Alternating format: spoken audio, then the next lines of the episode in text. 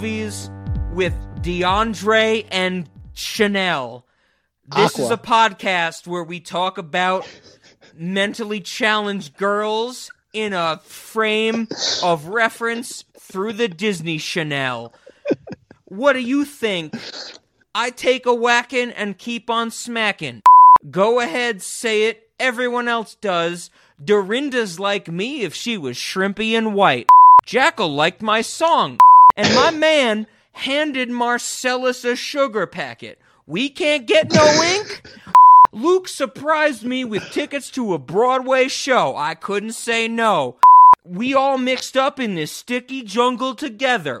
What? The Cheetah Girls are opening up the box behind my back? Growl power.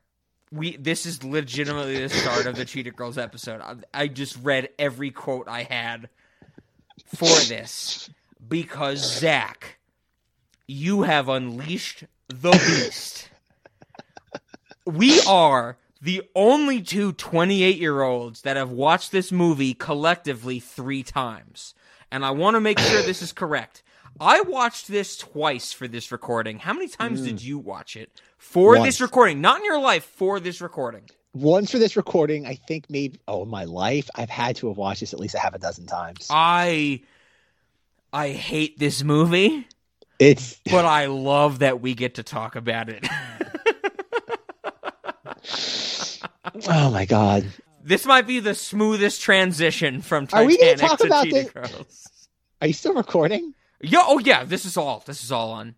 I'm do. I'm I'm fully taking editing uh ideals Okay. for this. This is all. This is all being recorded. So Zach, yeah, if you want to say any racial slurs, maybe you don't. Are you going to introduce the series, or are we just going directly into the I mean, movie? what the? I think I introduced the series two weeks ago when I said Zach is busy learning choreography. I mean, you. If anybody, you should introduce the series. Zach has actually had the the good notion of saying, "Well, wow, our ten most downloaded episodes are nostalgia based with Disney movies, so let's just fucking focus on that." Pretty much. Can't argue with that. Growl power.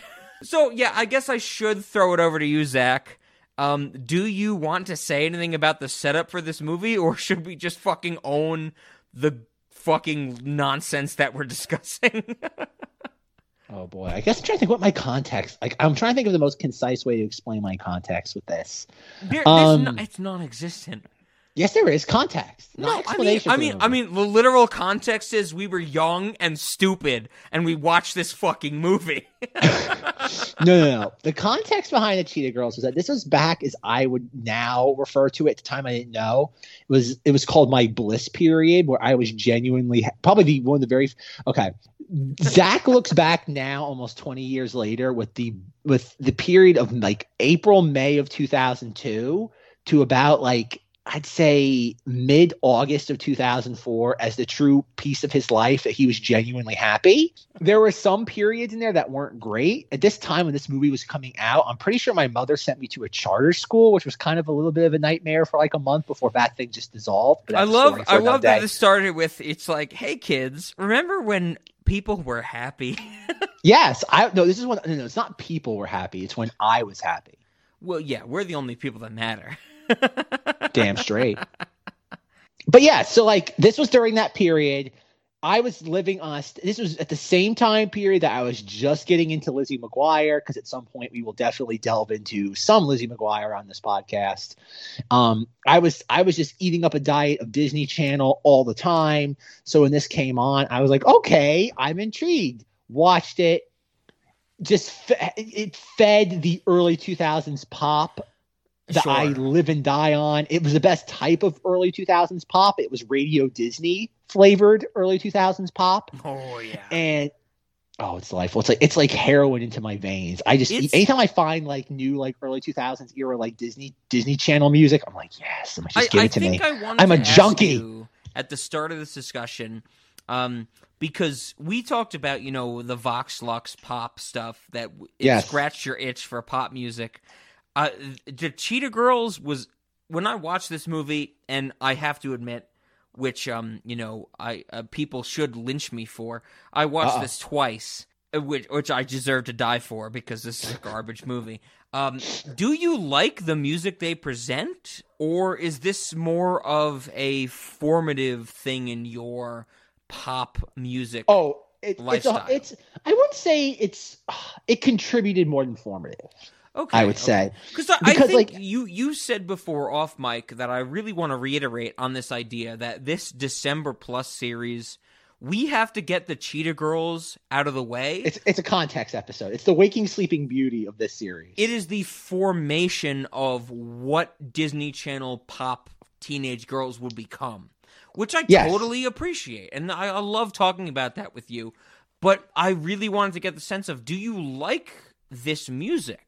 At, okay, to answer your question, um, or uh, yes, it, you you wouldn't get things like Descendants without Cheetah Girls. It Yeah. really is. It's definitely a formative movie in Disney Channel original movie canon.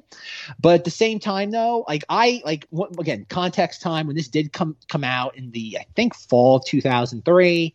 Um, 2003, I- yeah. This was post 9/11, which yes, blew me away. So no, so like I remember when this came out, like I ate it up. I remember like my nephew and I went to like the countryside mall in Florida. they had an FYE there. We didn't have one of those at the mall that we normally went to, and we actually got lucky and they had the soundtrack on CD. Um, we both, my mother bought both him and I copies of the CD. I still have the CD somewhere. Um, I listened to that mother so many times. I love like there's there's so much I loved about it. Like one thing I do want to bring up that the song Cinderella they sing in this was actually a song sung by the band Play like Okay. a year earlier. Play having like a one hit wonder song for like Disney Channel pop. Well, okay, pop music of this era. They weren't Disney Channel yeah, called yeah. Us Against the World. I will beg and plead for Rob to insert a clip of it here because it's it's it's my type of music if there ever was my type of music. Hey kids, I've actually spent a lot of time in the editing process for this Cheetah Girls episode to listen to both of the songs that Zach just mentioned uh, Cinderella by the Cheetah Girls and uh, Us Against the World by Play. I don't hear the connection that Zach apparently does. And instead of reaching out to Zach and trying to see if there was any clarification that could bring me to an understanding, I've decided just to include clips of both of these songs separated by a beep. And I'm I'm kind of torn by this because one, I need to get this episode out tomorrow, which is a very important factor to me, but also at the same time, I'm the person that found similarities or finds similarities between Lil Wayne's Get Out of My Head Drop that motherfucker! Narcissistic, insufficient, that weight I've been searching. Black eyes co-resisting, just don't seem to work with other bitches. It's black and white when dark and night, that's when I do my searching. 80 antichrist is in my mind, the evolution's lurking. I got voices in my head, wild horses in my head, running around hearts playing, breaking parts up in my head, waking corpses in my head, niggas better off dead, running farces in my head, stomping, marching in my head, sun is scorching in my head, Archie bunkers in my head, talking bunkers in my head, Willy Wonkas in my head, all this junk is in my head, then it sunk into my head, little monkeys in my head, going bananas in my head, shooting and Sean Nelson's Born Without a Heart.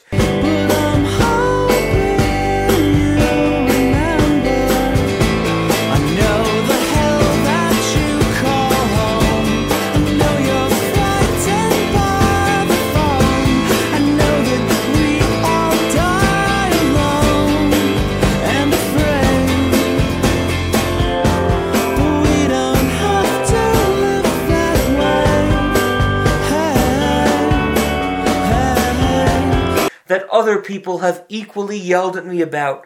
So, everybody, these music episodes are the toughest of episodes because these are where Zach and I become furthest from each other. And I honestly hope that our audience loves the fact that we get to hear such different opinions when it comes to these ideas. Thank you, and good night. Someday I'm gonna find someone that wants my body, soul, heart, and mind. Who's not afraid to show that he loves me.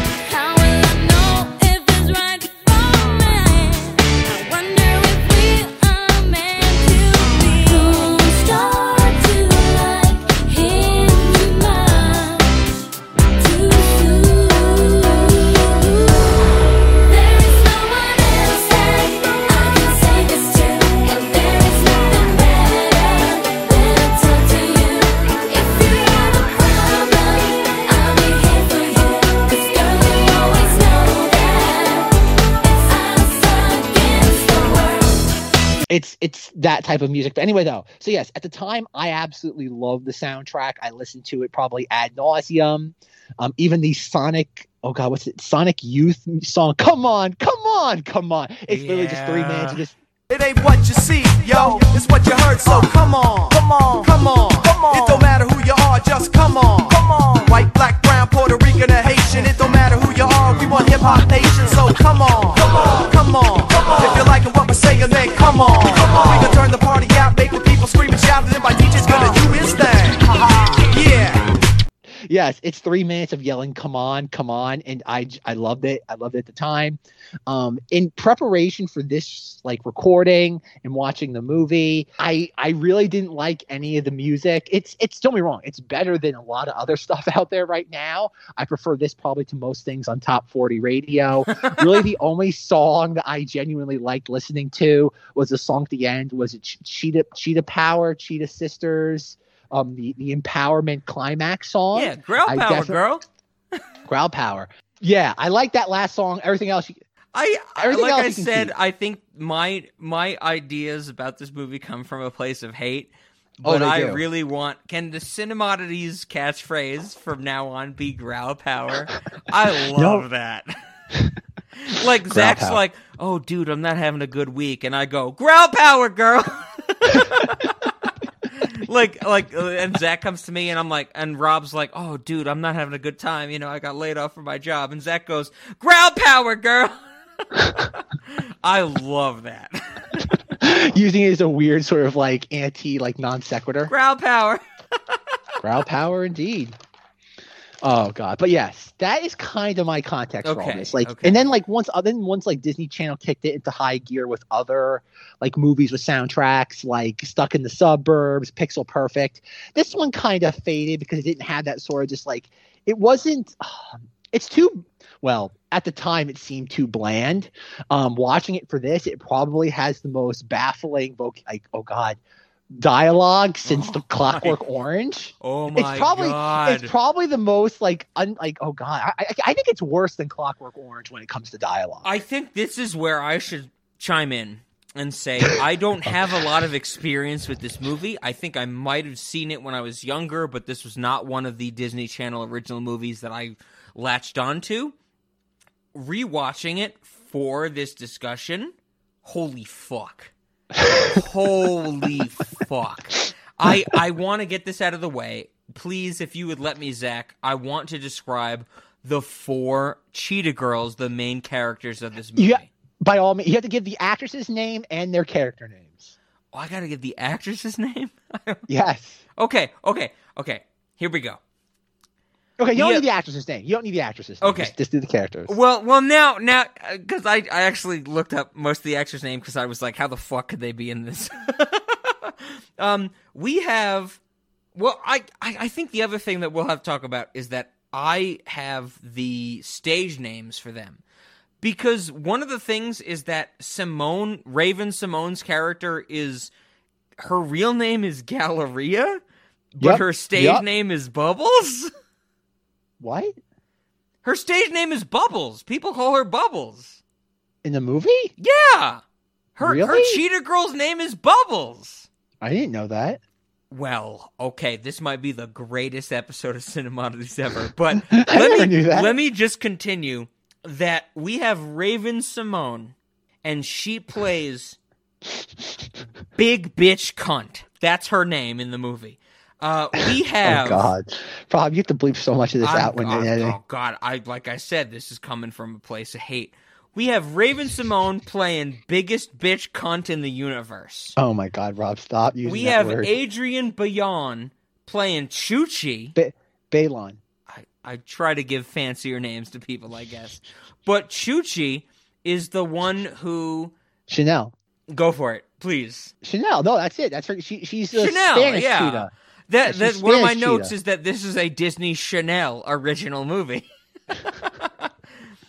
we got Chanel who is angry that her mother wants to get fucked and expends a credit card. We got Dor- Dorinda Dorinda. who's an orphan and The we got white person in the Aqua who is mentally handicapped. That's the movie. Zach is like, what the fuck did I just get into? And this is what I really want to talk about. You know what? You, okay, you know what the worst part is, folks? He's not wrong. Like that's the thing. It's like I, I really want to talk about Aqua. she She no, she's not a character. She's not a character. she she's not a character, but she comes off as mentally handicapped. Like there are scenes where other people are talking and you see her in the background and she has cross-eyed and buck teeth and it's the fucking weirdest thing in existence. This is a very strange movie, and I kind of find it odd that I could. I'm so enamored with it when I was I 11 want years old. to make sure everybody knows that we have possibly for the first time in existence a Disney Channel original movie Oh, that has a mentally handicapped character as a primary feature of a girl band. I give it props for that, but Aqua you you are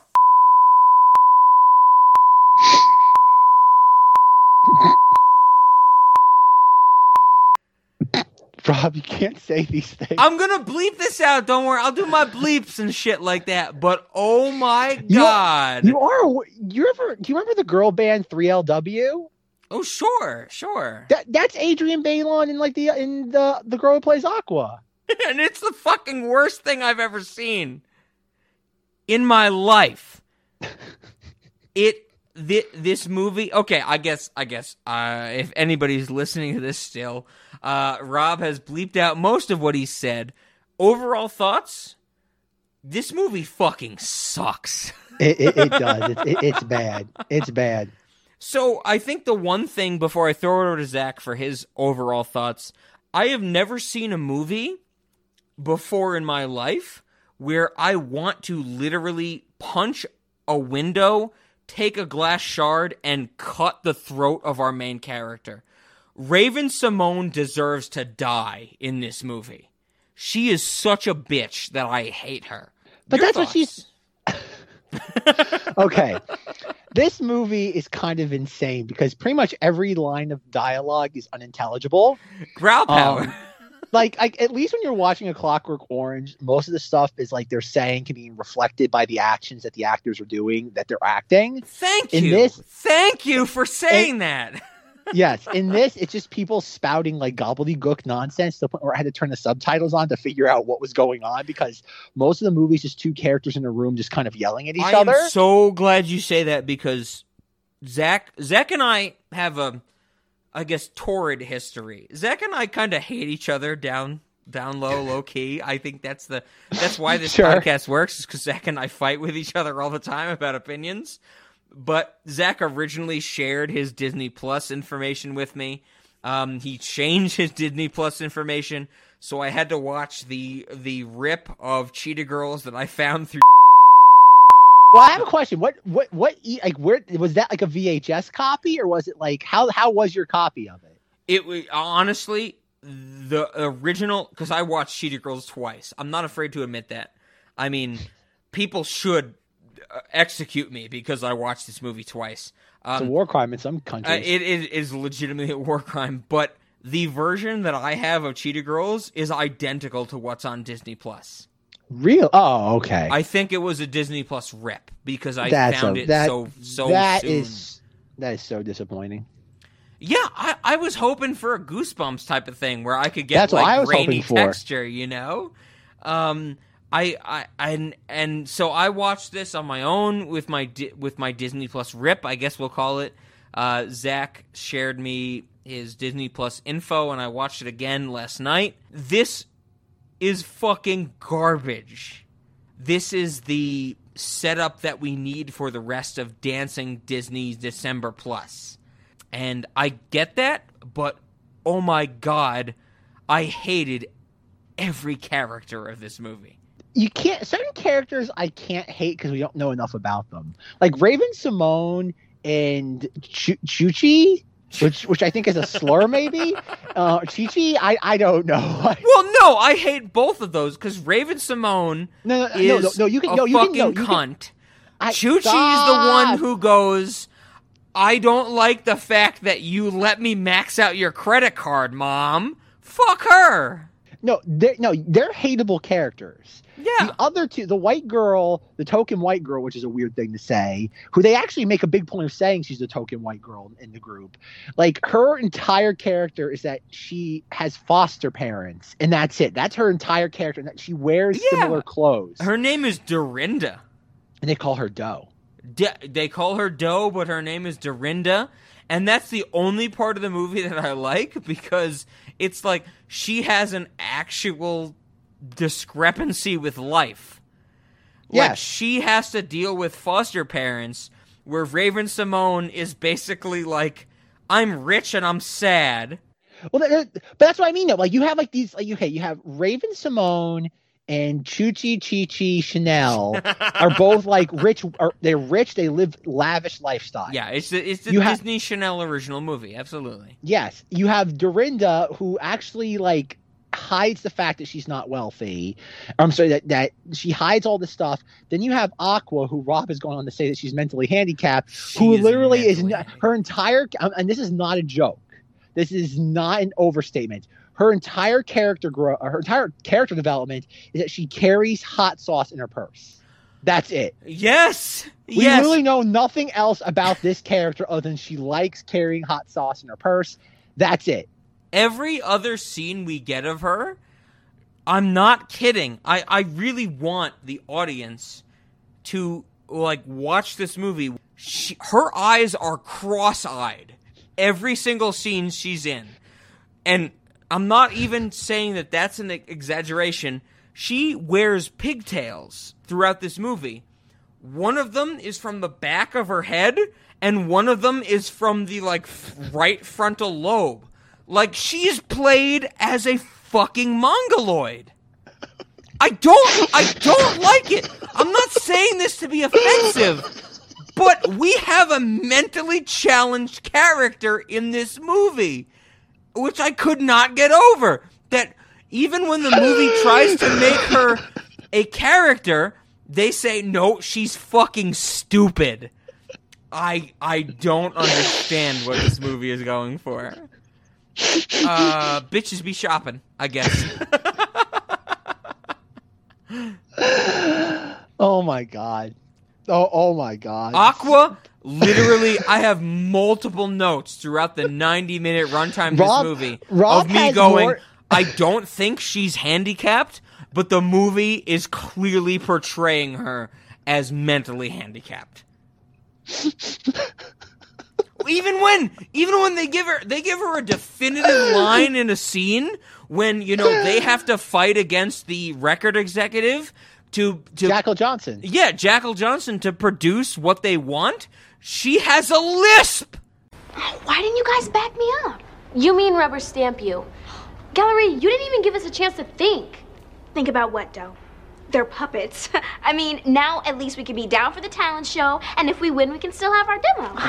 Oh, Don't no, front bubbles. please. Now you're all gung ho for the talent show. Maybe we need to do it this way first so we can get our shot.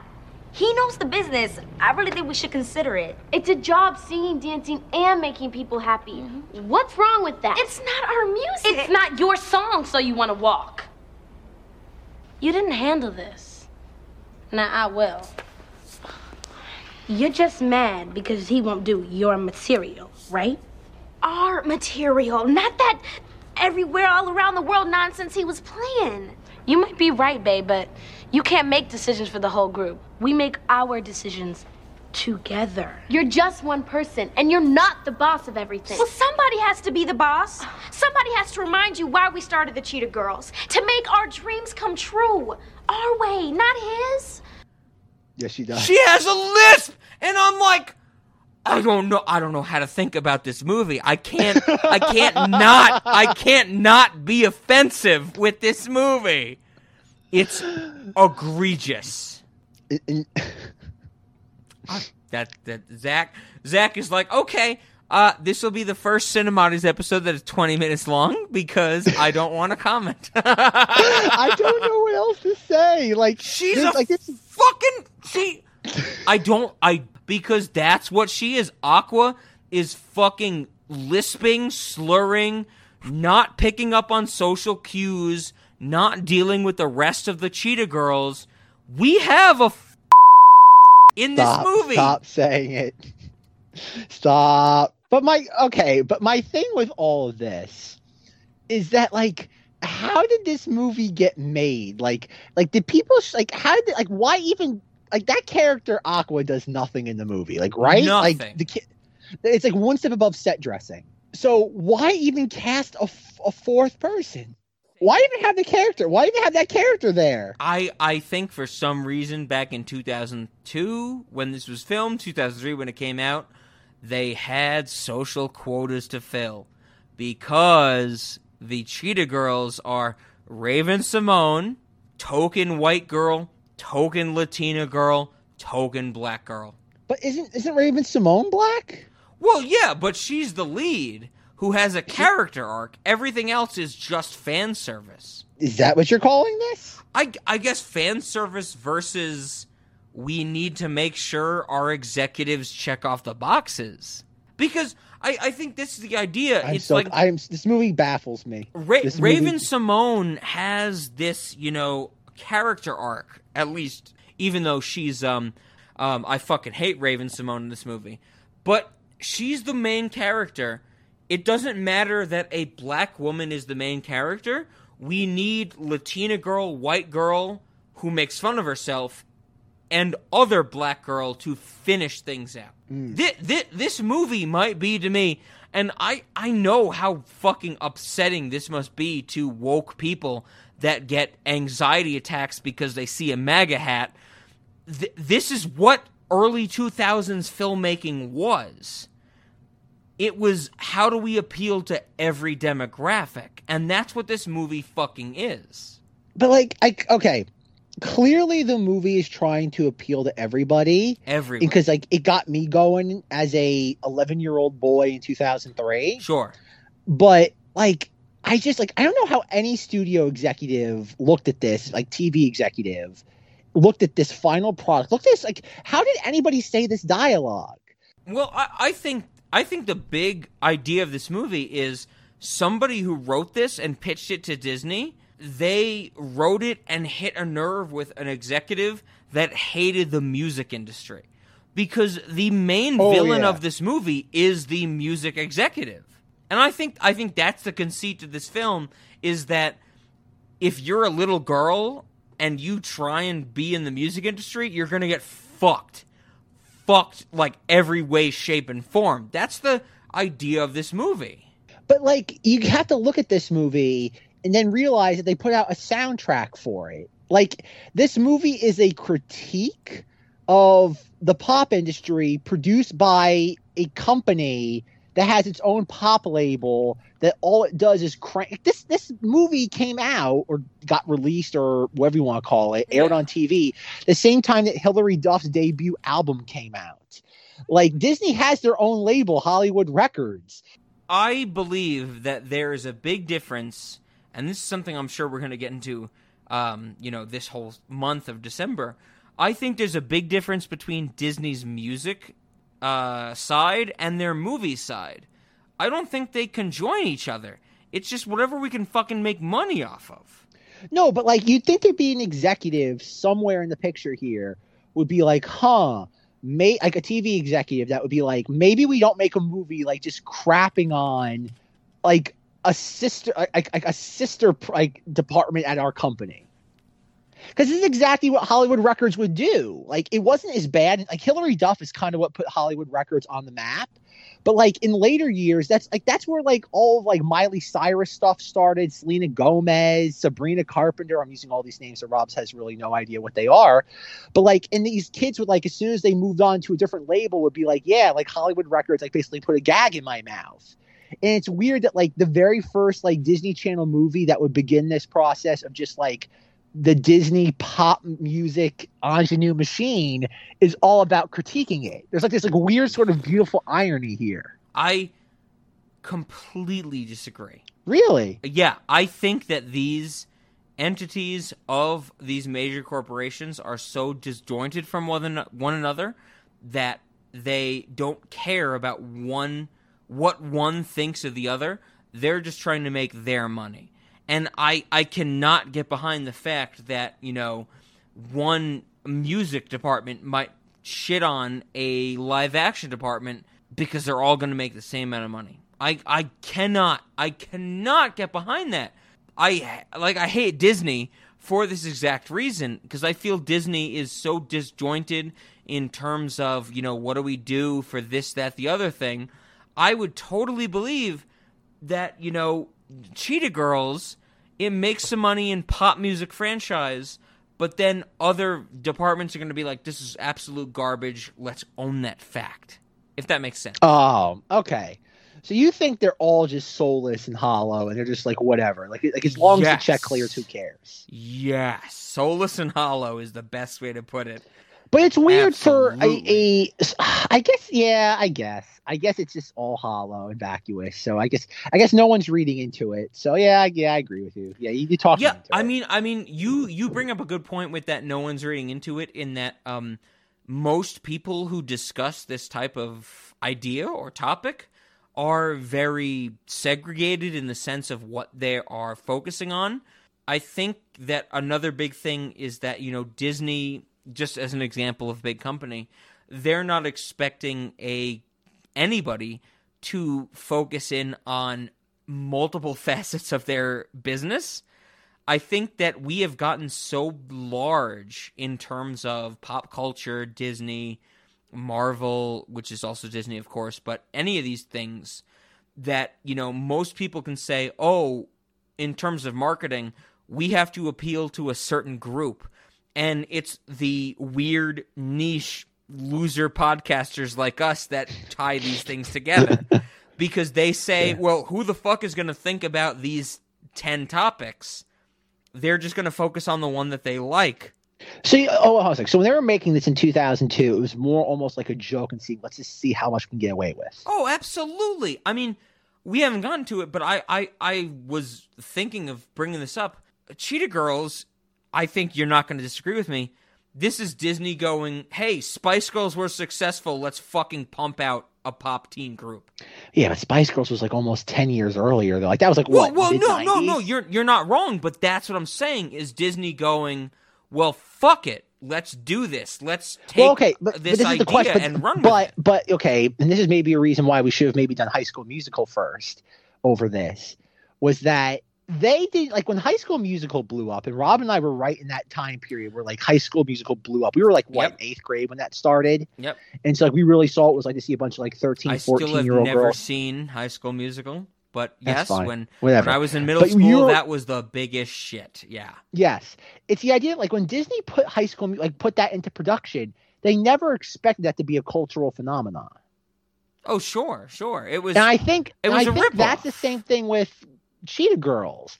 I don't think they ever anticipated the Cheetah Girls because the Cheetah Girls was the most successful Disney Channel original movie yeah. until High School Musical. Yeah, I think that's what I'm saying is that, you know, the Cheetah Girls was Disney Channel's original movie version of the Spice Girls. Okay, and you just think it was just something to do. They never expected it to catch on. Yeah.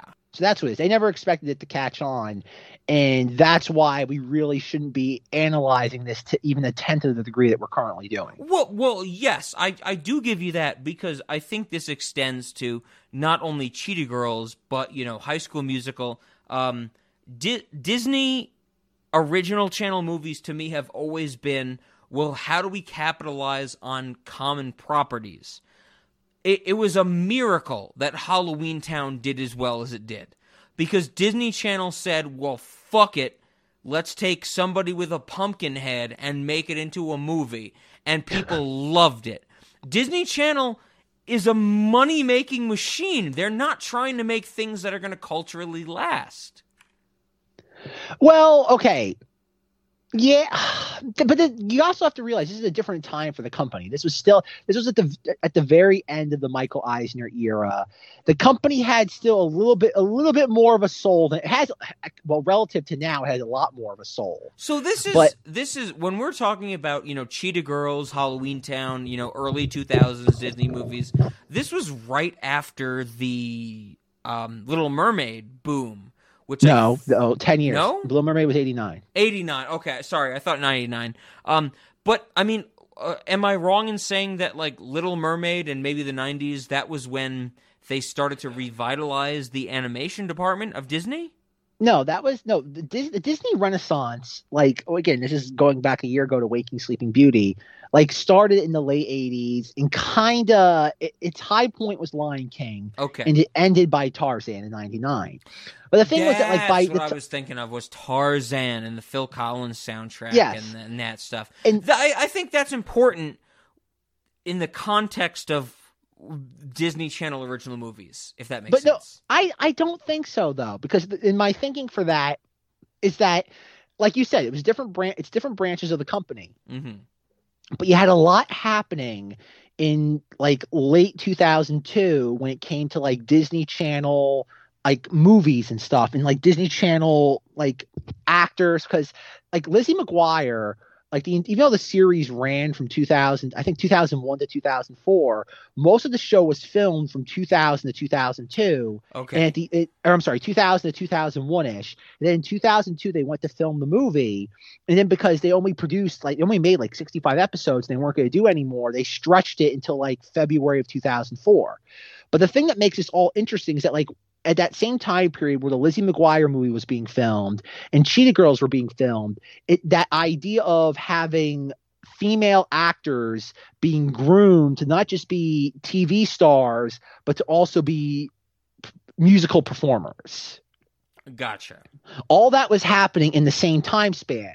And then they were both being kind of gestated in that same time span, and it was all being released to the public in that same time span. Like, again, Lizzie McGuire movie where you're starting to get the thing of like, okay, Hilary Duff is going to do the music at the end Yeah. and was also at the same time that Cheetah Girls was being done, at the same time when Hilary Duff was recording Metamorphosis, her first album, and also while the Cheetah Girls soundtrack was being recorded. So you had all it was all being released in the same time span of a couple of months of each other. And I think like that's not by accident. They were deliberately trying to I think there was a little bit more coordination than what you're giving them credit for. I think there was they were paying attention to this but like I can't tell again. It's one of those things where what were they deliberately being tongue in cheek about it, or were they all just what's the word? The blind leading the blind. Well, well, And- I think that is an act. What you described, I totally agree with. I think that my question comes down to was this time period, possibly not Cheetah Girls, but the the time period that followed. Was this the oversaturation of that idea? no, this was the beginning of it because like it well, really yeah, did. it was the beginning for sure, but then I think that this. it didn't get really bad through. until it did break through. It worked because you had both like they they it worked. With, again, Hilary Duff put Hollywood records on the map. Yeah, it taught yeah. Hilary. Like it's weird. Everybody like doesn't realize this because we all point to Miley Cyrus now, but like Hilary Duff was the template for crossing over not just because Hilary Duff didn't really have a big movie career. Like she Mhm. did a few movies, but none of them were wildly successful. But it was the idea that she still was a bankable name. She was a household name in like Yeah. the early mid 2000s. And so she set a template for it, but like it, the oversaturation really didn't start until the Miley Cyrus Jonah Jonas Brothers era. Okay, okay. And then, then like, and kind of like Zendaya was the last. Zendaya, Bella Thorne, they were kind of the the tail end of all this. Sure, sure. because they really because they Um, because they but but no, you're you're not wrong. I think I understand what you're saying. Is that you know we had to go through, um, in in terms of our lives, this kind of childhood of, uh, pop music type of icons, whether it be you know Cheetah Girls, Miley Cyrus, to get them to be something more than that. And I think that you know we grew up going. Well, at least I did. I, I can't speak for you, Zach, because you're a pop music teen teen music lover that it it's this idea that you know we had to go through that foundation to be able to get the next step for these artists if that makes sense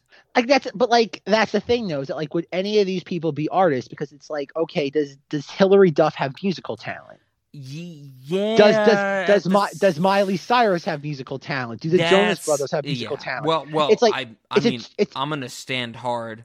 Miley Cyrus is a fantastic musical talent because she's done a lot of stuff with the Flaming Lips that I really love. Eh, but no but the but the eh, question My- comes down uh, Hilary Duff, though, it's a chicken mm, or the egg scenario where it's like were these people always talented or were they groomed into it by their corporate overlords Sure, sure, sure. And the problem is that it's not like oh they were discovered in their 20s Yeah, it's a problem is that they were discovered as cute kids during adolescent teenage years and then they were crafted into this image that maybe they didn't exactly want. I, I don't care if that's what they want or didn't want. That's not the issue here. It's the idea of the idea of just crafting talent. Yeah, yeah. not even grooming. Crafting is probably the better word to use. Yeah, yeah, no, you're you're not wrong, and I think talent and performance goes uh, hand in hand with our cultural discussion these days, but they are completely separate. I know that Zach, you and I talked about when um, Miley Cyrus did that recent interview where she was like, "My biggest fear is that they're going to play Wrecking Ball at my funeral."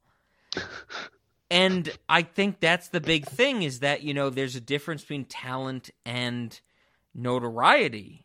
Uh, sure I I hope that people see Cinemodities, you know, 20 years from now as a great talent of cinematic discussion, whether it be you, me, uh, Ben, whoever. But I we might get, you know, typecasted into the sense of nonsense that we don't like, and I think that's fair for artists these days. fair Yeah. fair all right rob are you aware of the fact that chanel's mother in this was featured on an episode of goosebumps No, I was not. Her name is Lori Alter, the actress's name, So and she was in the episode More Monster Blood. Oh, I love the monster blood sequence in uh, the series sequence in Goosebumps. Uh, more monster blood in the episode episodes of Goosebumps. They're not based on a book. They that's one of the other ones they wrote just for the show. Um, so is Chanel the mother who's trying to get fucked and leaves Yes, the yes, credit yes, card? Yes. Okay, not Jennifer Esposito. No, not Jennifer Esposito. I thought it was Jennifer Esposito when I first watched this movie, and I went, "Well, wait, no, that's not her. It's it looks like Jennifer Esposito, but it's not." I know. I thought the same thing. I I really hate the idea of this movie where the the daughter comes back and she's like, "Mom, I want to go shopping." Oh wait, you're on a date. I hope you wear a condom like that. Like, this movie gets so. I think this is. I'm glad you bring this up because I wanted to talk about this. This movie gets so personal without actually talking about real topics. Like, you know, like I said before, Raven-Symoné is just the biggest bitch ever. Our second main character is angry because her mom wants to get fucked. And I I don't like the fact that this movie is so blasé about this idea. What is were your thoughts? I don't know. I mean, Zach and I are not or have ever been and will never be young girls. I think that's fair to say. I don't know, Zach, if you have any uh, different opinion on that. But I thought this was very derogatory towards some of the uh, creation or ideals of young girls in media. What did you Are you telling you're telling me after our whole thing about Sofia the First about how to raise children, you're actually going to side on on my side for once? Well, oh, maybe. Rob, have you matured in almost three years? I mean, I mean, I mean, nobody have should you- ever listen to their parents. Period. If if your parents tell you anything, do the opposite and take a shard of glass, cut their throat. I think that's the way to go. Uh, oh my but God, Rob. maybe Are you? when I you can't watch... believe it. Rob has had growth. Wow. wow. You All made right, me folks, watch you- Titanic, Zach. Rob, the Sofia the first episode is now negated from the canon. I want that noted. I want a giant strike through through all the notes for Sofia the first. That episode is negated from canon. well, no, Cinemodities I kind of, I kind of have to say that my my thought when um the the Latina girl comes back to her apartment, our Latina member of the uh, Cheetah Girls comes back to her apartment. She's like, "Mom, I want to go shopping for shoes." No, then- she doesn't do that. She comes home because she wants to tell her mother about what happened that day. and then shop And- for and shoes. absolutely. Um, but when when she realizes her mom is not there, she might as well say like, "Mom, I hope you wear a condom," or "I hope he wears a condom." Like it gets very sexual. What? That doesn't happen. No, this total. Well, no, that that exact line does not happen. But we get the scene later on where the Latina cheetah girl's mother is like, "I'm so sorry, I took wanting to get dick over caring about my daughter." Like that scene happens. Well, yeah. I'm feeling shoe shopping. I knew it was too good to be true. Luke surprised me with tickets to a Broadway show, so I couldn't say no. I take my card and have a good time. Get something we both can wear and look tight. Love, mommy. We need to spend more time together. Get right. Nobody's home. Nobody's ever home. Hey, we're not here. Leave your name and number after the beep. Nita, Gail from Moving On Realtors. If you still want to put your apartment up for sale, give a shout. We'll do an open house. Here's a shout. You can send that order right back, special delivery. No one's moving out. Claro? Gracias. Oh, yeah, I'll have a good time. And so I I can't help but think that you know the daughter is more of an adult than the mother is. That's what the movie's Well, going for. Well, yeah. That that's a yeah. That's a big thing that started to happen in the early 2000s on Yes, television. and that the kids when are, you the kids have were that smarter happen, than the the adults. daughter says, "Make sure you wear a condom." she does not say that. She she does not say that, but it's implied. Oh my god. I have a Oh lot my- of hate for this movie. I this was the thing. Most of my notes, I have a lot of notes about this movie. We've covered a lot of. A lot of them are sexually explicit because this movie What?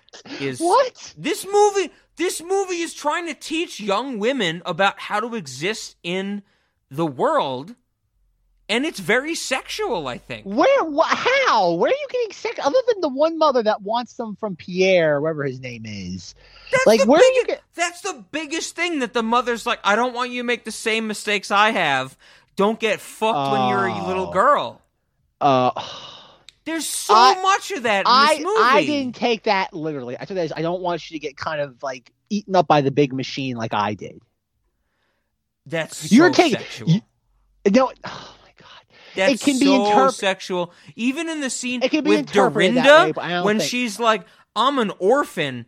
Because my parents got divorced because everybody's fucking everybody else. Like that's the She, that's not what she. That's oh the conceit of this movie. No, that sex No, ruins You are re- families. You are.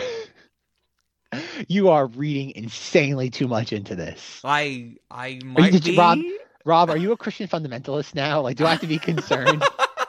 What have you been up to in the last couple of years? I am not a Christian fundamentalist, but I took I did not pick. Cheetah okay, Girls as, As a con- hardcore anti-sex movie. I did not get that at all. I didn't. I, I don't know what the hell version you watched. I don't know what they were some weird sort of subliminal thing that somebody ripped. I, I no. Like this movie. Okay, th- okay, folks. We're gonna put the adult. Ha- we're gonna let the adult speak for a second here. Um, what the, that what this movie is essentially about is that it's trying to basically say the music industry will basically eat you up and spit you out, and if you join it, you are compromising any sense of artistic integrity you might have. more. The music That's the industry has nothing to do with this movie. It is about personal loss of sense of self through Raven-Symoné because of the hanging low hanging bait of success. Well, yeah. Vincent Vincent Corazza is not even a fucking Who the hell is character in this movie. Who the hell is even that? Jackal Jack- Johnson, Vincent Carra. Are you telling me that you don't know that Oh, Jackal boy. Johnson is played by Vincent Corazza, Oh, who is the voice actor of Zexion slash Ienzo in every iteration of the Kingdom Hearts video game franchise? Okay, I'm gonna take a quick break. I'm gonna take a quick break, three seconds to refill my drink. Zach, reflect on yourself for not knowing voice actors. Period. All right, folks. Well, Rob can here's refill his drink. I'm going to tell you what this movie is really about. Um, this movie's a mess, but not for the reasons that the ramblings of a lunatic that is my co-host is saying to you. Um, this movie basically is just about how you should be careful when getting involved with the big machine of the entertainment industry because it will try to compromise you in ways that you don't want to be compromised. In Rob's case, he took that in the most sexual way possible, which I don't see at all. But at the same time, you should be leery of people trying to do this and always keep your guard up and stay true to yourself, which is pretty much every Disney Channel original movie message at its core. Stay true to yourself. It sounds like you've been talking while I was gone. I hope you were, um, because clearly we have discrepancies with this movie. j- j- just small ones. And clearly, one of us had our uh, sexual hat on when we were watching it. oh my god! I mean, yeah. I, I I guess this is like early 2000s. Rob, this is- They're making no, it so no. sexual. It wasn't sexual. It's a movie about staying true to yourself. No. Yes. Well, I mean, kind of, but we got fucking Raven-Symoné being the biggest cunt in the I- I know- universe. I know, and she barely learns that. a lesson at the end of the movie. Yes, she does because her dog gets stuck in a manhole and the entire city comes out to support her. That that is the worst part of this film. Everything in this movie is the worst part of the movie. oh, like I said, Zach, most of my notes come from a place of hate for this film. I know we've established that. Um, But- can I can I ask you because I don't know what you said because uh, legitimately in editing this is going to be great. I I let Zach just rant. I was literally not listening to him. What fucking grade are they in? They're freshmen. They say that numerous times. They say that numerous times, but the same in the same instances that they say that, they're talking about NYU at the beginning of the movie. I think his eventual goals. I was very confused about how old they were. But you're not wrong that they are they very frequently go back to, "Oh, we have a high school talent show to worry about." yes. Can I say the the luscious blonde-haired dude who's the only male Yes. love interest in this movie? Baby Fabio. Oh, fucking, he's a sexy man.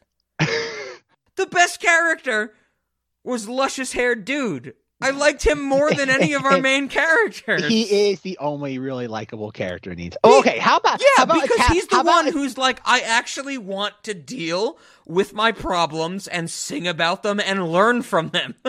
what about Italian stereotype father? oh, he's not a character. He's not a character, but He's I found not him a amusing. character. I found him. am- Isn't it interesting that basically every character in this movie is some sort of racial stereotype? I I have to agree. I love there's a certain scene when, you know, Raven is like actually realizing that she's a big old bitch and she says to her mother like, "I made a mistake. The Cheetah Girls have broken up." And the mother's like, "Oh, I'm going to comfort you." And the dad's there and he's like, "I'm making the pasta. I'm making the spaghetti for everybody." And I'm like, "Oh my god, this movie's a nightmare." it is a nightmare. I'm making the pasta. That's what his character was. If you In Latino- summarize the weird narrative that the mother, I guess, used to be a star, and then She was a model. She was a yeah, model. she was a model, and then found this, you know, beta fucking Italian man to just go on her every whim. That the beta Italian man is like, I'm making the pasta. Is it weird that we never got to see Pierre? Who's Pierre? I don't The- know the the the, the Latino's boyfriend. Oh, that's right. They yeah, couldn't get a that, that Frenchman? must have been cut from the movie because the Latina's girlfriend is the credit card. her the credit card is her only love interest for this movie. Rob, what is uh, Aqua's love interest?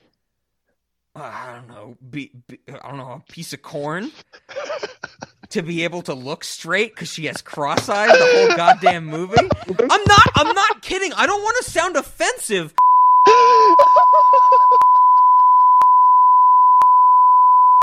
She is idiotic. She she has a she has a scene where she's like she has to say a line and it gets clearly overdubbed by ADR. It's fucking terrible. I'm not sure which is more funnier or more offensive. Her love interest is a thing of corn or looking straight.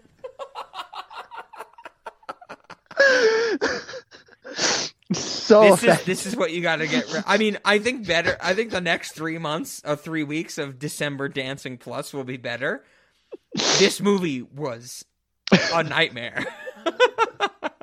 Literally, mul- a multitude of my notes are just the line: "Is Aqua mentally challenged?" Should I be looking at this in terms of an actor or a mentally challenged person? Because I got no problem if if they hired a mentally challenged person to play this role, great representation. That's fine. But she is so stupid in some.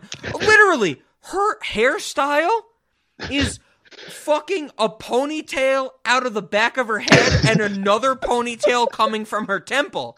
And it's like that's the shit you see when cartoons like Rick and Morty want to display a handicapped person. I'm not kidding you. I don't know how to feel.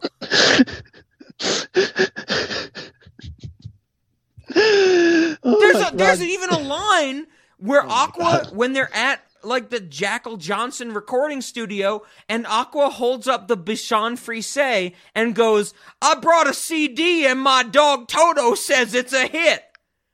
And I'm like, "That's one, that's not your fucking dog. Two, this is this is something a moron would say. I don't know how to feel about this movie, Zach." you know what the worst part is? You didn't even get into the like considering that her her entire character is hot sauce having a southern accent. Oh my Um, god! wait, she brings hot sauce to places. She also she also has a phobia of subways. I oh my god. Okay, yes, that is one of the climaxes of the movie. Is that is. Aqua took the subway to be with the rest of the Cheetah Girls, and my note in that moment was, I fucking forgot about that. I I I don't know. I Rob, do you have, Rob, do you have? Should I just like go go like I don't know, go take a shower, make a sandwich because This might this might be a thing. I'm literally looking at my notes because I have three pages of notes on Cheetah Girls, of course you do. and one of them is I'm gonna read it verbatim. One of the fucking climax moments is that the mentally challenged girl faced her fears and took the subway, which only came up 90 minutes ago because the fucking dog was in trouble. I hate the fact that the end of this movie is a dog is in a hole. The dog fell down the well. The dog's not even in a well. The dog is literally in reach. When we see camera shots of the dog, anybody could just fucking reach in and pick it up. They have to, but remember, Rob, they have to cut the power in the gas lines. It's a colonoscopy cam of this dog that we see. Yes, numerous shots. Of. I hate this shit. And oh my god, I'm going to read another one of my notes. This is going to be the episode that literally kills not the podcast. They're going to cancel me. But I'm going for it. This is my oh note. boy. All right, folks, it's going down. Cinemodities 20, 2018 to 2020. Here it comes. These are the four cheetah girls. One is such a fucking cunt that she deserves to die. One is a sad sack because her mom wants to get fucked and she's upset that a credit card is left to her. One's an orphan, one's mentally handicapped, and I really hate to say this, but they come together to save a dog that none of them are aware of. Okay, Rob. What? okay, is it fair to say that the dog that can hop on its hind legs on cue is the best actor in the entire movie? Yeah, yeah, and I hate the dog too. I really hate that Bichon Frise. I, I that's uh, I have one snack for this movie, and it involves a dog, and you're not gonna like it, Zach. All right, folks. This is gonna be another short episode, another outlier when it comes to the Cinemodities episode length canon. I have to say one of the other things, one of my notes, because this is the only way I can I can process this movie. One of my notes is I really hate to say this, but the best member of the Cheetah Girls at the end of the movie is the luscious blonde hair guy. I know we mentioned did- that. Well, he Uh, can, he can play the guitar. He's the only one with artistic talent. What I about mean- styling your hair with two ponytails? Does I- that count as I- talent? oh my god. Oh my- I get what they're going for. Like I'm watching this and I'm I'm trying to take an objective stance with it, but I think know- objectivity went out the window a long time ago. Exactly, because I know it's a Disney Channel original movie. I know it's from, you know, early 2000s and I'm watching it and I have to say that I guess kind of it makes sense that they were doing like the boys are bullying the girls in the early parts of the movie, but they throw that out the window when Raven-Symoné gets so stuck up. We have that time lapse shot where like all she's telling stories about Jackal Johnson and all the people are leaving her. I really like Yep. that. I mean, that's where I guess they had 90 minutes and kind of made it work, I guess. I don't know. Zach, I've been complaining a lot. I you're the one who pitched this whole series. I want to throw it over Indeed. to you.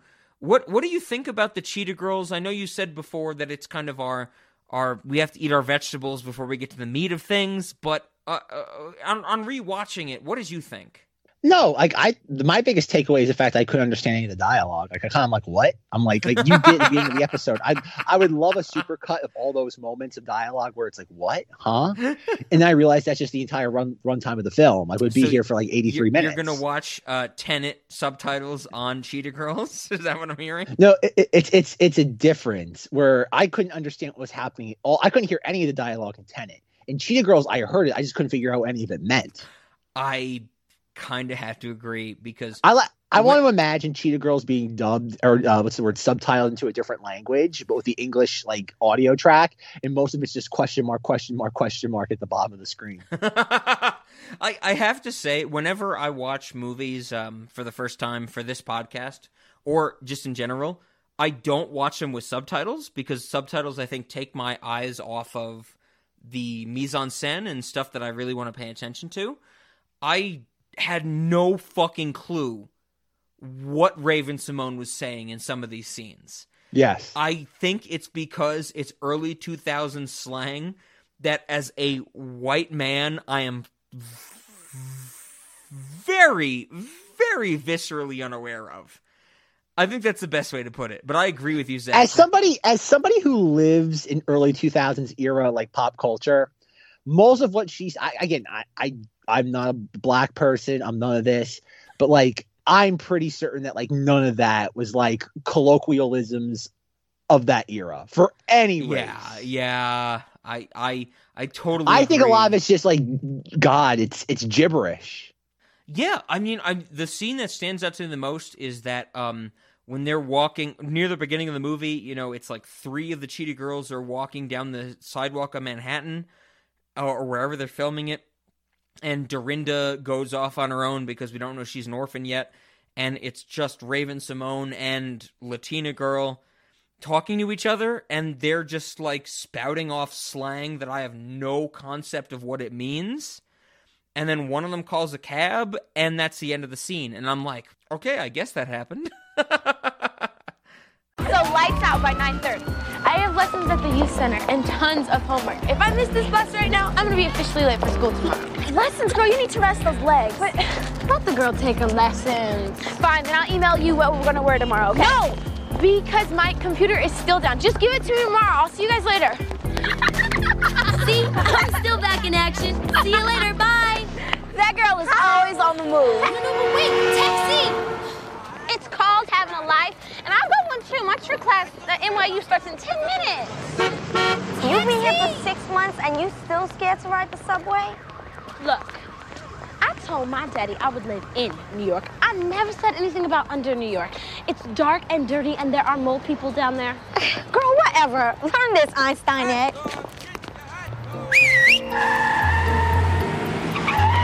But you do have to get there doing yourself, you know. Remember me. Thank you. Bye-bye. Princess High of the land of maintenance. Hey, she makes me giggle, and she does have the lungs of life. All right. Ah! Girl, but it's so hard working with four girls. I mean, it was so much easier when it was just you and me, girl. Divas in diapers. But you know, Drinker was right. We needed that backup, you know? Now that we got Aqua and Doe, girl, we look and sound like a real girl group. Yeah, but what about tomorrow, girl? I am not trying to get crunched like oranges. Please believe it. Listen, we have what it takes. Now all we need is the attitude. And when you get wobbly, just think about the dream, girl. We could be grabbing Grammys. Oh, thank you. Thank you so much. I love you in the back row. Thank you. We're gonna be juggling the hottest producers: Rodney Jerkins, Babyface Jackal Jones. Oh, yeah, and all the hot designers are calling us. They're like, oh, sorry, Dolce and Gabbana on the other line. Uh, please hold on, Chuchie. It's Gucci. Get Tom Ford. Oh, no. I wear Prada or nada, mama. nada. Please believe it. Girl, you promised me that when we get rich, we're gonna buy a huge penthouse apartment for just you and me. Friends forever? Forever. Come on, let's go. I'm a little disappointed you didn't bring up with your your. Okay, Rob. If we had, I think the audience can figure it out. But just in case there's any doubt, who is your favorite cheetah girl? The the luscious blonde haired guy. no, no. In, in, Yeah. in terms of the actual four cheetah girls, my favorite is Dorinda. No, it Um, has to be Aqua. No, it has to be Aqua. No, you spent way too much time on Aqua. challenged one. That's your favorite one. You did you mention how the movie begins and what the first like goof slash shenanigan No, is I in don't the think opening? I did. I don't think I did.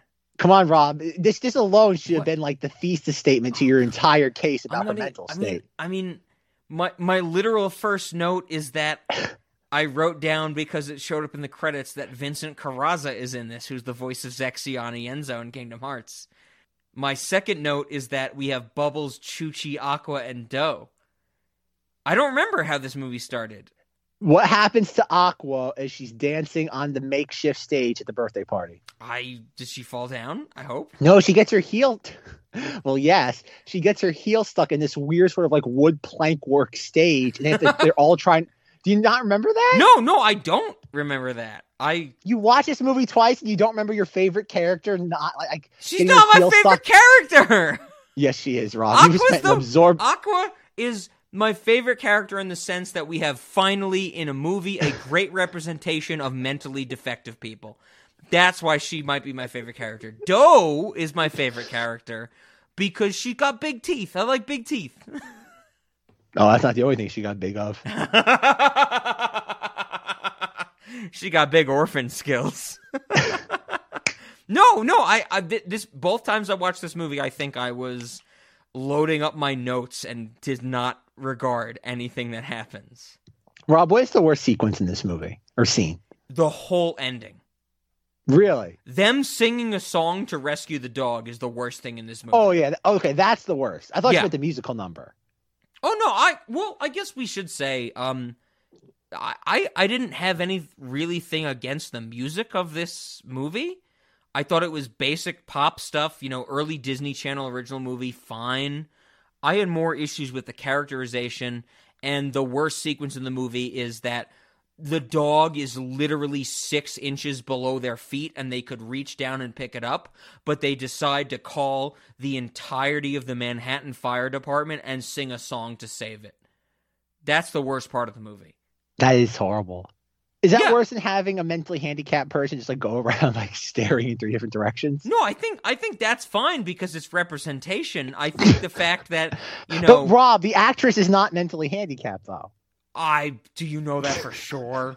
I'm pretty sure. I don't. Know. I went through this. I went through this with you. There's the girl group 3LW that featured whatever that actress's name that plays Aqua and Adrienne Bailon, aka Chuchie Chanel. I don't know. Her eyes go in multiple directions. she's got she's got like six inches between her two front teeth. They own you know, it in you know, this gap movie. teeth is. I know we're basically describing uh, from our high school. Which I do. Zach knows I usually don't like to bring up our history with our high school friends, but we're basically describing one of our kids in high school. Zach is like, why am I doing this podcast anymore? Maybe I should leave it to Rob and Justin. we should make. You know? For punishment for the Southland Tales episode, we should make Justin watch Cheetah Girls. oh my god. All right, Rob. Here's your. You have permission to Ludovico, Ludovico, Ludovico technique him tonight. Okay. I'll try my best. I would love to know what Justin's. I, I think Justin should be brought on for movies that we know are bad. Like he should be brought on. Like it's like punishment. Like, like it's kind of like his uh what uh community service for for the Southland Tales episode. sure, sure.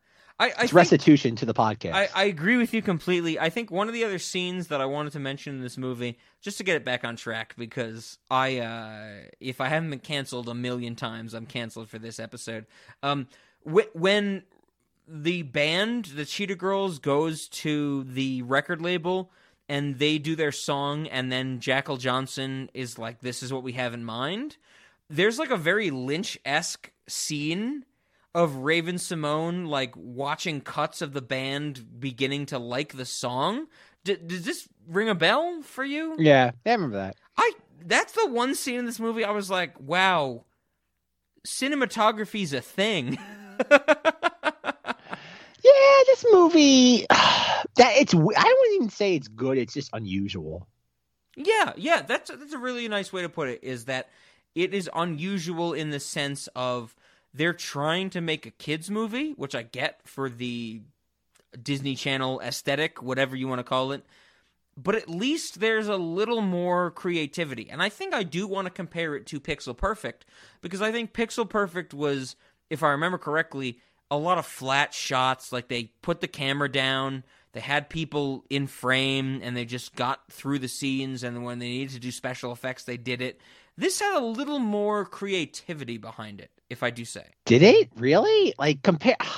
I, I have don't know. seen Pixel I feel Perfect pi- since we discussed it, so I don't remember. But I, I feel like remember a lot Pixel of Per- flat Perfect is leap- Pixel Perfect. Well, there are a lot of flash shots, but I feel Pixel like this is primitive compared to that, and it's weird th- saying that considering that that movie was being like filmed when this was released. Ah, sure, sure. Like, keep in mind, these are only like six months apart from each other in release.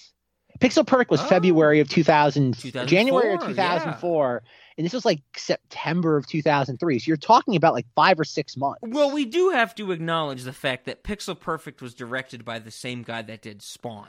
Yeah, I know. You Rob, okay, folks. I want you all to know we discussed that movie almost two years ago. In the last couple of weeks, Rob just discovered the fact that it was the guy who directed Spawn also did Pixel Perfect. Yes, because Ben Ben and I did a Patreon episode about Bloodshot and Spawn. We did a double feature, and uh, that's where I I realized or re realized that Spawn director also did Pixel Perfect. And I texted Zach very frantically, going, "Did we mention this?" And Zach's like, "I think so. Like, why are you yelling at me?" And I was like, "Spawn." Pixel Perfect Spawn! And Zach's like, calm down, Rob. Pixel Perfect, the greatest. Oh God, Pixel Perfect. That's okay, Rob. I watched it juxtapo, juxtapo, whatever. I'm getting, I'm Jux- getting mental. juxtapose? Juxtapo- yes, juxtapose. Juxtapo. I can't say it. Oh my God, Juxtap- juxtaposition, juxtapose. Yeah, I'm gonna take right? a toes. Tune in to the Cinema is Only fan. We're gonna juxtapose. Oh my God, he's he's killing me, folks. He's killing me. All right, Rob. I want you to juxtapose. That's how you say it, right? Juxtapose. Juxtapose. Thank you. I'm oh God, you kill me, Rob. Juxtapose. Juxtapose this with Pixel Perfect. Pixel Perfect is infinitely better. Well, I know it's infinitely better, but I just mean like like filmmaking wise, you think this Oh. was more creatively dynamic than Pixel Perfect? No, not at all. Pixel Perfect had character arcs. It had that growth of our main character dealing with his creation. The only character arc in this movie is Raven-Symoné is a big bitch and kind of realized she should be a smaller bitch. Like uh, that that's one of my big problems with this movie is that Raven-Symoné is like I want to control this band and her character arc is I should control this band a little bit less. It's not that she should even give up her creative control to her her bandmates. It's that maybe I should listen to reason. It's not that she has been wrong, which is a big bitch move. But okay, okay. Going speaking of that, going back to your point earlier in this discussion about the fact of like, oh, like is this taking jabs at one side of the Disney company versus the other? sure. Like as you know, there's a plot beat in this, but they all get mad that Raven is or whoever the hell her name is, Galleria Mall. Um, Her name is Galleria, which is Her name is- Yes, it, it's insane. Um, that was like the that was the first moment in the movie when they started calling her that. I'm like, wait, what? Her her credit on IMDb is Galleria Garibaldi. That Italian man had. A re- She d- so I think Zach and I weren't agreeing. She deserves a bullet to the temple for that. Just No, the having ri- that The name. writer, the writer, just, Rob, you're, you're taking all your frustration out in the wrong places. The writer, go I- find out who the writer is. yeah. And send them a na- Let's see if they have a Twitter, and we'll uh, tweet. them. Allison Taylor is All the right. What else have they writer. done? What else have they done? I'm just curious. She doesn't have a Wikipedia page, so I'd have to do some clicking. IMDb. I know I'm on Wikipedia. Okay, Allison Taylor. Keep going, Zach. But no, like you notice there's a plot point in this where it's like, oh, why is Galleria Raven-Symoné like front and center on the album cover? Mhm. And then I went and found my CD, and Raven-Symoné is front and center on the album cover of the Cheetah Girls. Oh God. Oh God, I don't like that. Rob, now remember how I gave you my copy of Gremlins 2? Oh sure, yeah. You're gonna yeah. get my copies of the Cheetah Girls on DVD on Oh CD. Oh my God, another thing to put. Uh, I have I have Gremlins 2 VHS lined up next to Joe Meet Joe Black VHS with the any, el- Crazy elephant City man. card leaning between them. It's it's called the Cinemodities Wall of Shame or Bookshelf of, fa- of yep. Shame. Yep. Okay, so uh oh my god, this uh, Allison Taylor. First writing credit is in 1978. Oh my god! Whoa, whoa, doc- whoa, whoa! Yes, this is the How same old? Allison What was this person written? How how old was this person? Is Uh, when were they born? Let, let me see. Uh, nope, I clicked on the update information. I have no information. It is not on IMDb how old she is. okay. What was her? You said her first writing credit was seventy eight. 1978. The next thing she has a credit for is 1992. Yikes! So I'm not sure if that's accurate or if that's someone just with two different people with the same name and it's just their information I, like overlaid. I agree with you there. So let's start with 1992 because that ties into a lot of other stuff. Um, that's not horrible then. That's she yeah. she has a a, writ, a writing credit on Clarissa Explains It All in 1992. Okay, Um, so she she, then- was she was steeped in this world. Yeah, she then has writing credits on Rock, R O C. I don't know what that is, um, but also Married with Children and The Crew and The Wayans Brothers Show. Mm. So she has some things there. She writes for Sister Sister and Sparks, which I think are these same ilk, like Disney Channel, uh, all access shows, you know. She is a writer for three episodes of Lizzie McGuire. What's three episodes? Uh, 2002, all of them are 2002. The first one is Over the Hill. The next one is You're a Good Man, Lizzie McGuire. And the last That's is. Party Over Here. I know you're a good man, Lizzie McGuire. I'm saying the, the titles because you might know them. I don't know them. I know the middle one. I don't know the other two. But after that, she is the writer for Cheetah Girls and Cheetah Girls 2. Rightfully so. And then she does Class of 3000. I don't know what that is. she is the creator and oh, writer. whoa, whoa. Deborah, no, it's apparently Cheetah Girls was a series of books. Well, well, yeah, but she's she's the writer for the scripts of the movies, from what I'm seeing. Ah, okay. Cheetah Girls and Cheetah Girls 2, and then Class of 3000. She is apparently the creator and the writer for 20 episodes of Just Jordan. I don't know Hmm. what that is. She she writes and directs something called Barbie in the Pink Shoes.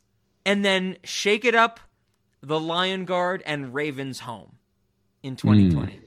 Okay. Um, I I think that we need to do a bonus episode on Barbie in the pink shoes because that sounds fucking insane.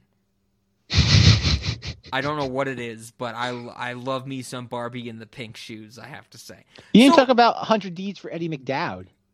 Remember that show, Rob, with the dog that like, I like, do, the guy's I like, a, like a serial murder and he I- gets transformed into a dog and he lives with like a family. I remember that show, but she, she's not. According to IMDb, she's not a writer on that. Um, yeah, she wrote one episode. okay, I did skip that. Hundred D's for Eddie McDowd. She wrote one episode. Remember that show, Rob? I do remember that show, and I loved that show when I was little. Yet the like- dude I like the becomes a I- dog and has to do good deeds.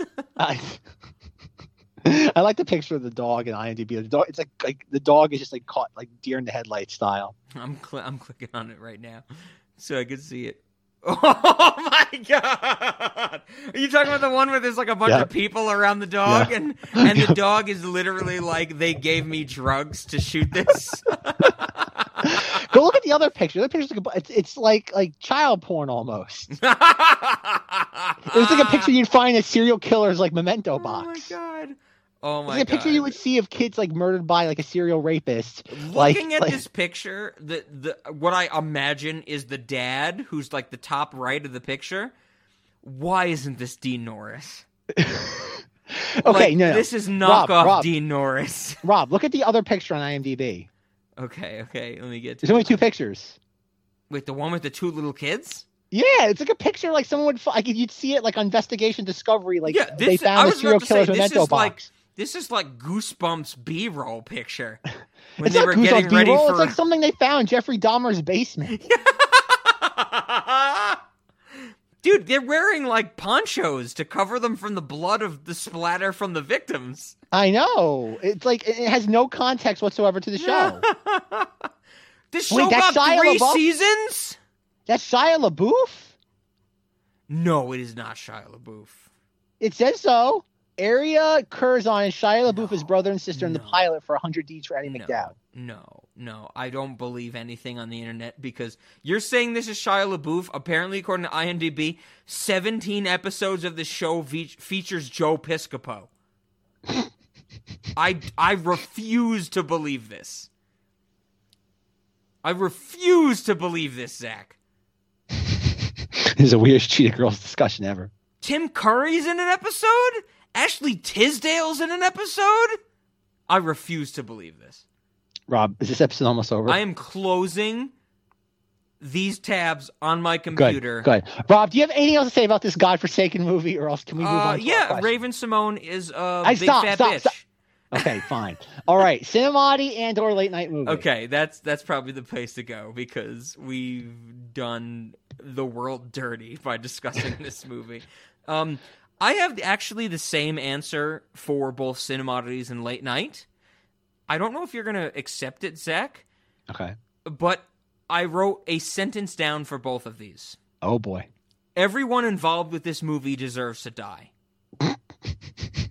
That's my answer. Everyone? Everyone? To Cinemodities and Late Night. Everyone, Everyone? involved with this movie deserves to die. Even the dog?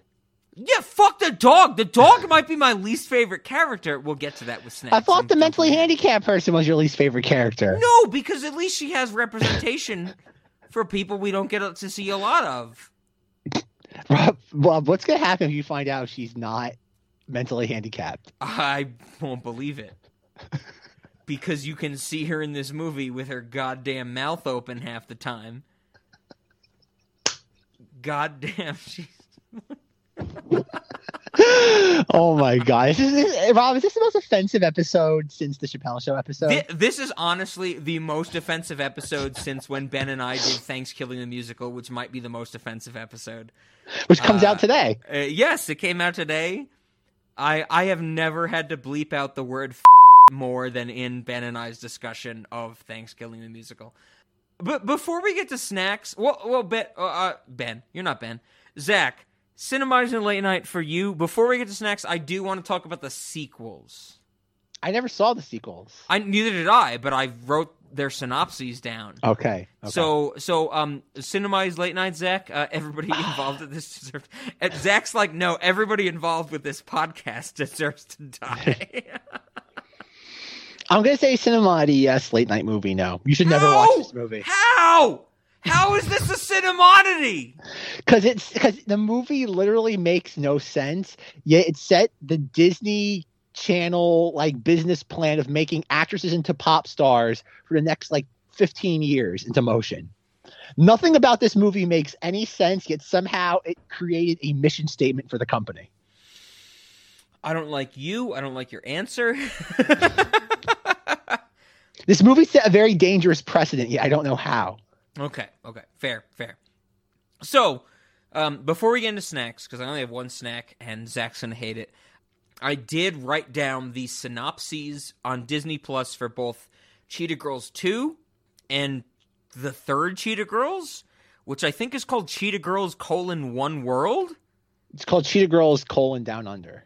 No, it's not. It's One World. It's not Down Che- Under. Cheetah Girls go to hell. No, no, what's it, no Girls go- go- it's like Jason goes to hell. No, what's it? Sabrina Sabrina goes to hell. Cheetah Girls go to hell. I would love that fact. If it was called Cheetah Girls Go to Hell, it might be better. Before I get to the synopses, something I was saving, which once again, Zach, you should be very happy that I saved this till now.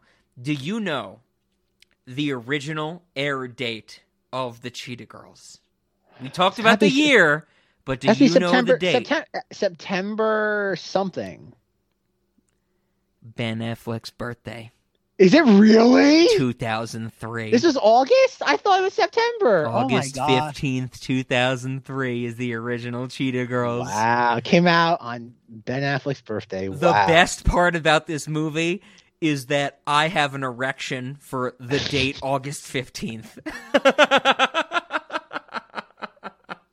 Bro, how does it make you feel that this this movie's release date is tied into a very specific part of your life? I I mean, it's the best thing ever.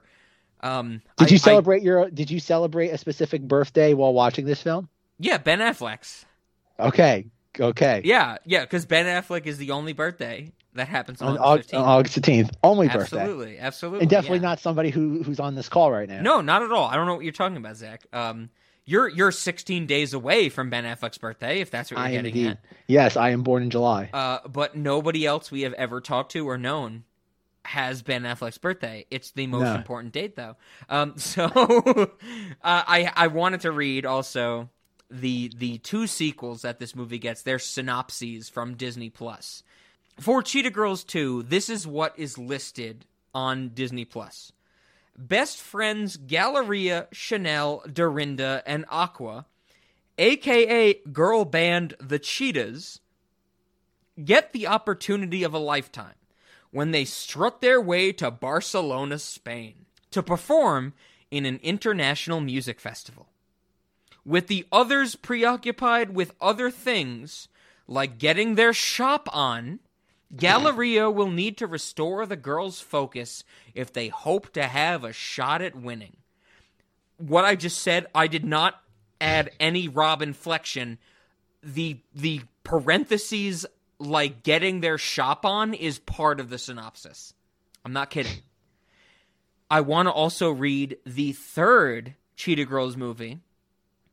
When the Cheetah Girls land roles in a Bollywood musical, they think it is their big break. But once they realize there is room for only one cheetah in the starring role, they are faced with a dilemma that may never set them back. It's up to them to flip the script and come up with a solution that involves everyone. Want want want want. Uh, tune in next week when we do Cheetah Girls 2. Uh, two weeks from now, we'll do Cheetah Girls 3. Cheetah girls go to hell. Uh, Cheetah Girls Go to Hell. Uh, that's this December series, Cheetah Girls, the series. then we'll do Cheetah Girls the musical for the final episode. and then Lemonade Mouth. Yes, and Lemonade Mouth. So, if you had nothing else to say about me reading that nonsense to you, Zach, uh, we can get to snacks. Or are there any Mm. final thoughts you had about the nonsense that is uh, mental handicap representation in Disney Channel films? Just wait until next week, folks. Go for it. Go for it, Zach. It's all on you. All right, my snack is alcohol for this movie because I had to drink some while I watched it at 6 a.m. this morning. So there you go. I uh, I don't dislike that because I drank some alcohol while watching this movie as well. And spoiler alert, I drank some alcohol while discussing this movie. Shocking, as if nobody could have noticed that while listening to this and or recording this Hey, episode. hey, this is nothing like the uh, Jingle All the Way episode. I can still Or, sp- be. or or spring breakers. So you get the idea that this girl is mentally handicapped? no. Okay. Um, I I have to say, like I mentioned earlier, Zach, you are not gonna like this snack that I have. But I it's the dog. I know you're killing the dog. Well, yes, but it's how we kill the dog. Oh, okay. I would love for our restaurant in its infinite void, all that stuff. We have an experience in which we clone an endless supply of fluffy Bichon Frisés so that customers can pay to go into a room and pick up the Bichon Frisé and fucking smash it into a concrete slab. Oh my god! I Oh am my going this hard. We should allow people to murder an animal in our restaurant. No, But it's No. a clone. It's a clone. no, It's a Still clone! Still has a soul. Are you are you taking the stance? Are you taking the ex machina stance that things we create have souls? Because that's where I disagree with you, Zach. No, I'm putting my foot down. Not allowing this to happen, folks. A lot of weird. If ass we shit clone happens a dog, the dog I'm does not have a soul. It's folks, a clone. lot, a lot of weird ass shit happens at this restaurant. I'm not letting this happen. Don't okay, do not worry. Zach, at the same time, if you say that, you are saying that the conceit of Ex Machina is that robots should have sentience. We Fine. cannot agree with that. Robots and clones are two different things. Are they? Yes. No. One's programmed, the other isn't. Oh, this this might be a whole other episode. I totally disagree with you. All right, Rob. We'll do a double feature Just on Ex Machina because and the six little electrical nodes don't touch each other, we still created that life. It's not just like Aqua. it's not sentient. Well, no, Just like Aqua's missing a chromosome. That's different.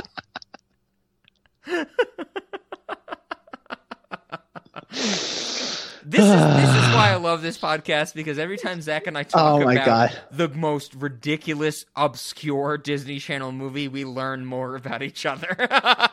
you know what I'm gonna do? I'm also gonna add a suggestion to after if not the Cheetah Girls movie, but after a Cheetah Girls podcast recording, you need a bump of cocaine afterwards. well, uh, that's that's fair. Uh, so with that being said, because I had no other snacks, then um, I want to pick up a Bichon Frise clone by the legs and smash it into a slab of concrete. Um, if you had nothing else, Zach, would you like to extend to our audience what we're doing for the rest of this month? Because we did not talk about it at the start of this episode. We are doing Dancing December Plus. Yes. So many Disney Channel original movies. As you all know, I love. I, apparently, Rob discovered for me that I am infatuated with dancing, and the pop music comes second to that. I, So I think doing- it comes from when we were doing our um, unexpected love series. You were like, "What about La La Land?" And I went, "Isn't that a dancing movie?" And you went, "Oh fuck, that's right." well, it started first with the 18th episode where you were describing each of the music videos, and you're like, Zach, dancing. yes, yes, dancing, dancing, dancing, puppies, dancing. and it was like, and we just went through the whole thing. And then we were doing Unexpected Love. I kept rattling off different movies, and you're like, doesn't it have dancing in it? And you're, no, at mm-hmm. first you're like, Zach, how many movies do you have dancing? I'm like, none. And I'm like, La La Land. You're like, dancing. I'm like, how about Bring It On? Cheerleading is a form of dancing. Damn it! And it just kept going through the entire roster until eventually I came to the re- like realization. I'm like, oh, dancing does play a big part in all this. Step up, step up to the street, Step step, up up 3D. three. And my favorite joke of all time, I can't wait till they release Step Up for the 5. Except they made a fifth step up. I have not seen any of them, so I'm literally unaware. We still have to watch Step Up 3D, where you and I would just cackle in the theater in the summer of 2010, where there was the one guy and all he did was move his arms, and we're like, "Is, is that it? Is, I, is that I his move?" The only thing I know about Step Up 3D is the the T Pain song "Church," which I really like. Ladies and gentlemen, you already know what it is. Okay, yeah. Uh, woo! I'm kinda rug this mother. I'm trying to anyways. Got you hard looking mother. Come on. I was trying to enjoy my night, but you done came in.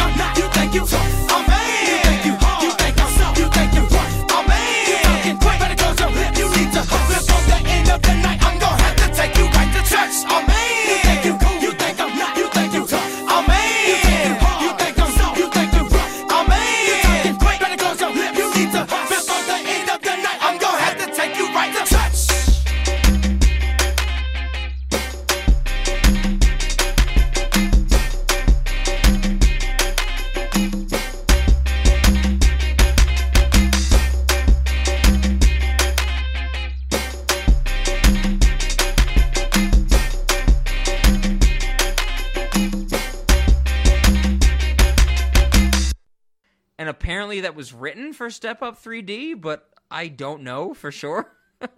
I only thing I know about Step Up 3D, other than the fact the guy with the hands, is the fact that there was a Flo Rida song called "Can't Handle Me Now" or oh. "The Club oh. Can't Handle Me Now."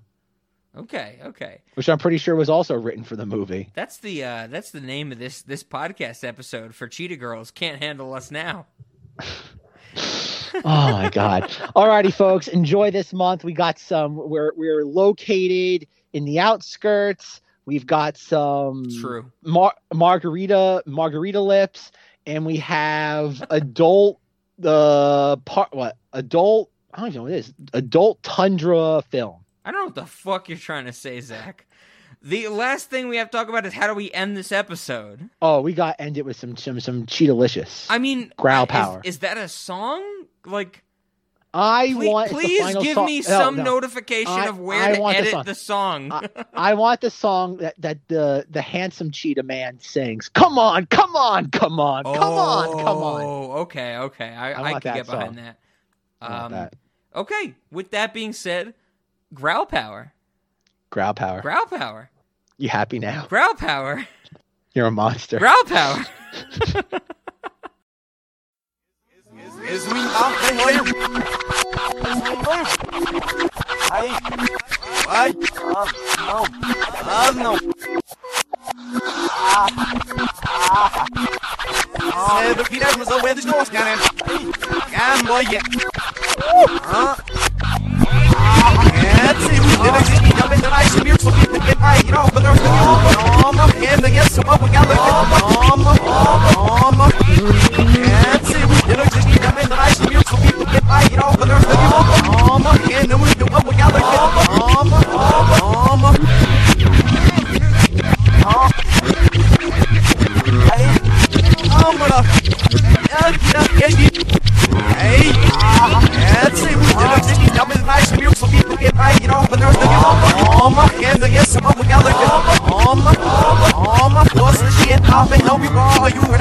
shit. Had to get rid of my Mama, such dog. You heard I'm within.